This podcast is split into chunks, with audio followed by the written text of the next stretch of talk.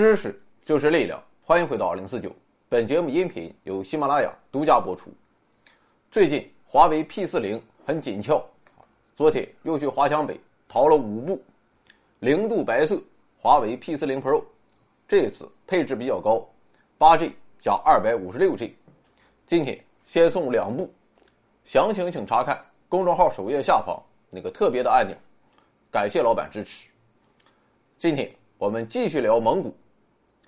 昨天说到蒙古，它虽然不咋地，但是却很是让人头疼，特别是俄罗斯更头疼。那么问题的根源究竟何在呢？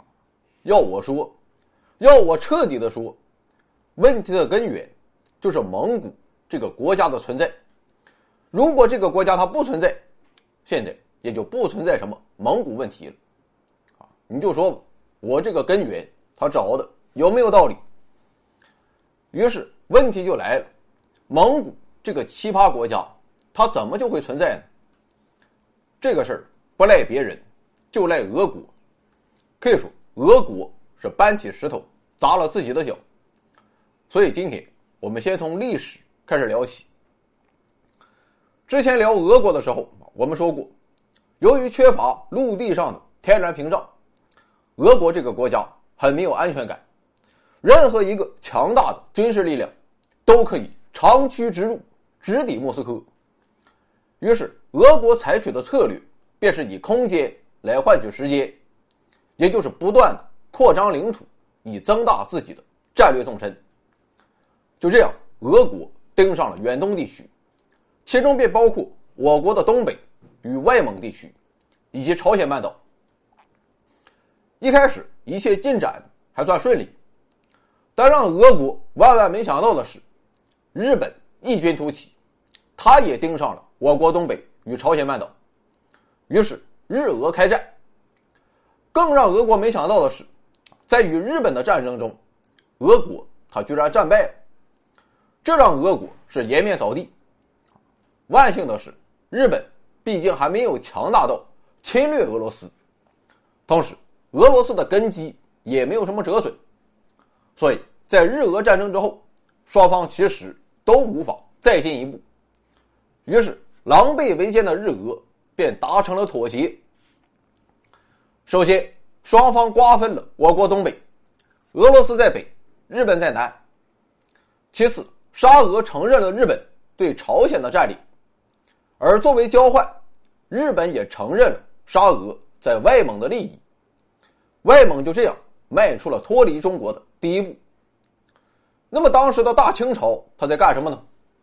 此时的大清朝已经相当佛系了，你们爱咋咋地，东南地区我都管不过来，还哪有心思管北部边疆？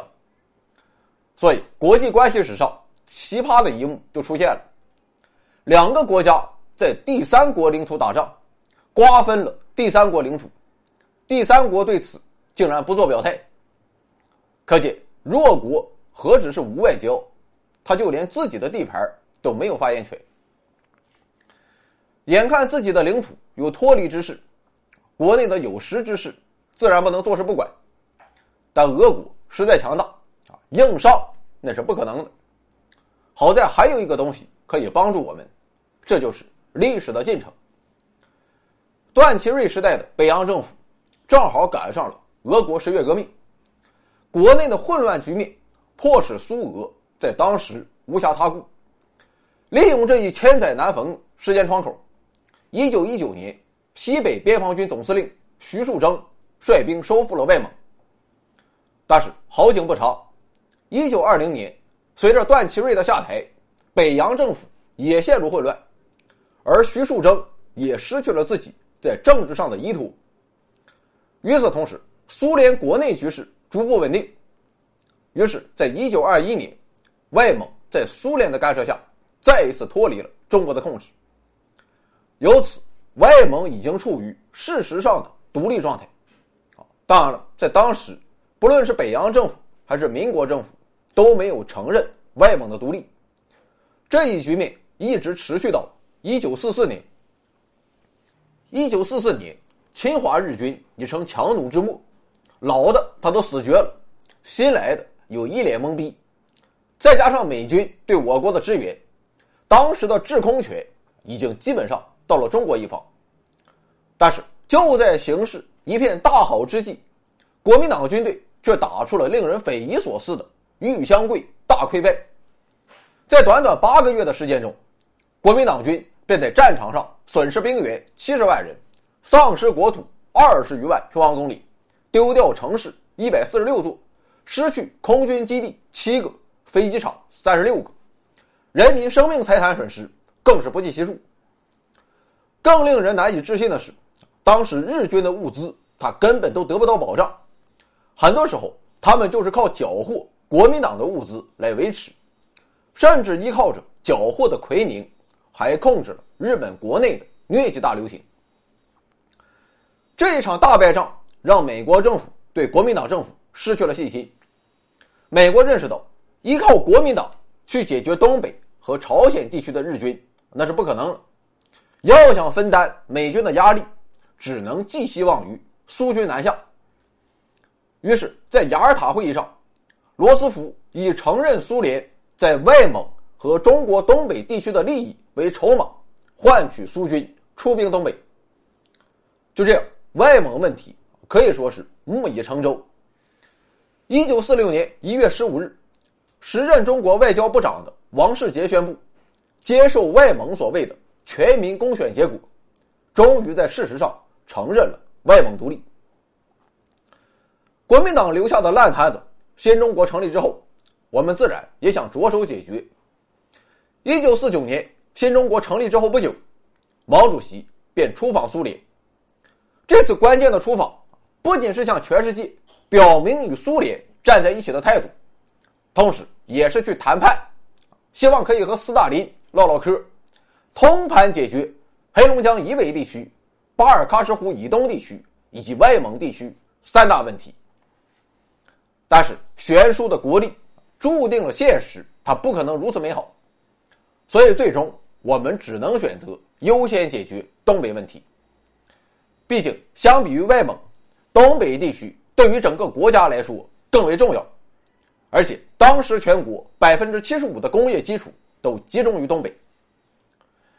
一九五三年，斯大林去世，赫鲁晓夫上台，这给了中国一个解决历史问题的机会，因为赫鲁晓夫为了尽快确立自己在社会主义阵营中的地位。开始向周边的盟国和准盟国释放了大量的利益，其中自然也包括中国。这是赫鲁晓夫的急于求成，中苏之间的很多历史遗留问题都得到了解决，比如旅顺和大连的军港，以及东北铁路的管理权等，都完全收归中方所有。但是，当我们提到外蒙问题时，赫鲁晓夫还是无理拒绝了，这又说明。外蒙是中苏之间很难谈拢的一个问题，这个地方是苏联重要的战略纵深，甭管是赫鲁晓夫还是赫鲁大夫，估计都不会做出让步。以上就是外蒙问题的根源，也就是外蒙这个奇葩它为什么得以存在的原因。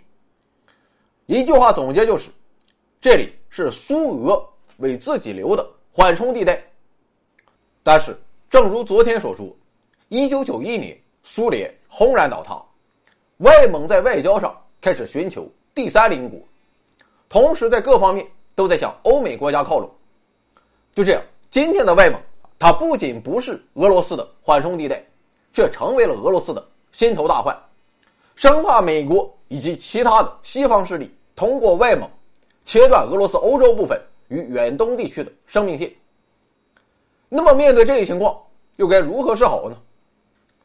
互联网上一度流行着一个比较激进的解决办法，那就是中国收回外蒙，亦或是俄罗斯直接把外蒙给吞了。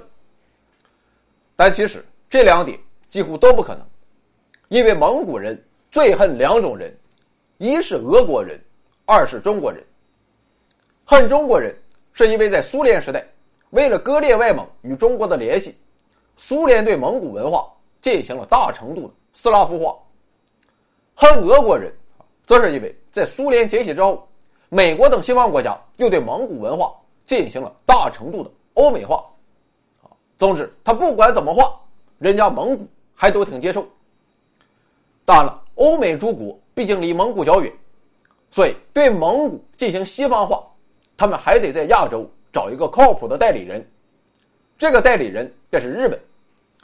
如今，日本对蒙古的贷款占到了其总额的百分之四十，而蒙古一直以来也是日本寻求加入联合国常任理事国的主要支持者。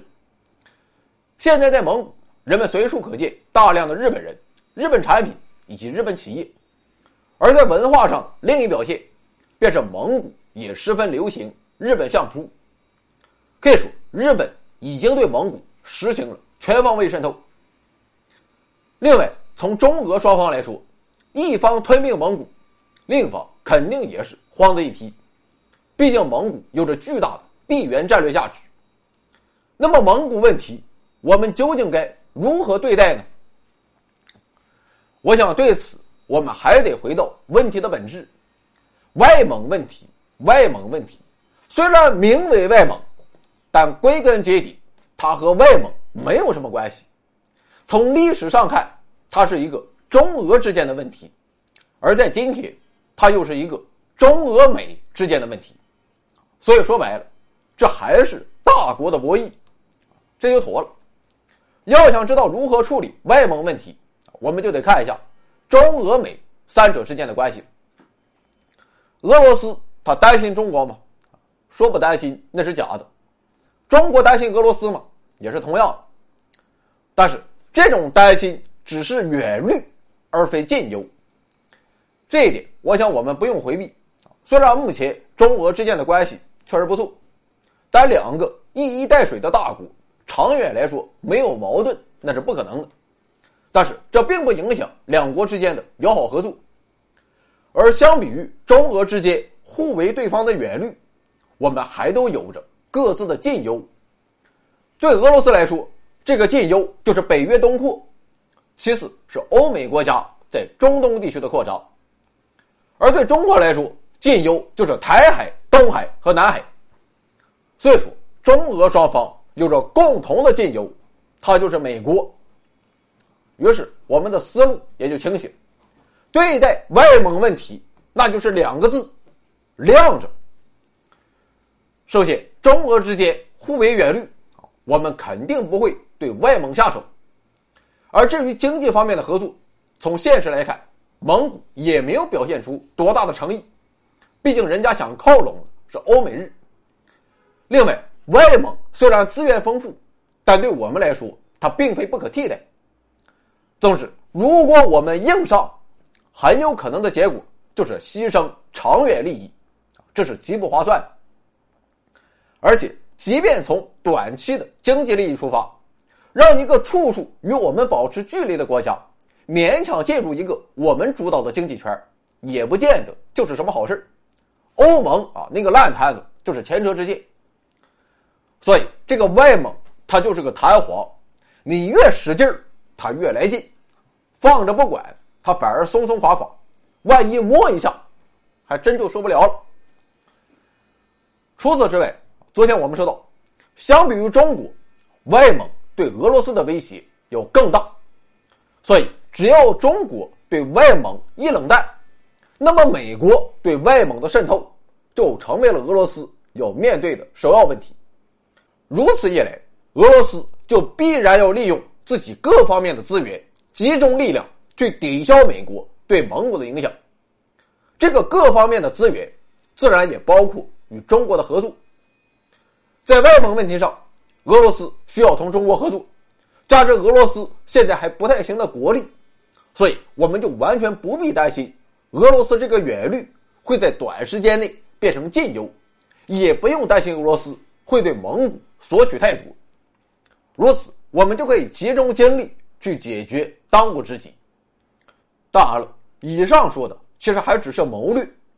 试想，未来的某一天，中国的国力简直如日中天，全球都以中国马首是瞻，那么到那一天，外蒙问题也就不再是问题了。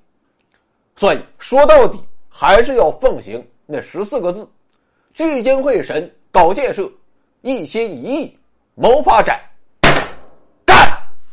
这里有盛世美颜，这里有天籁之音，这里有知识水平，这里更有超级大奖。欢迎疯狂关注，回到二零四九或 Back to 二零四九，我在这里等你哦。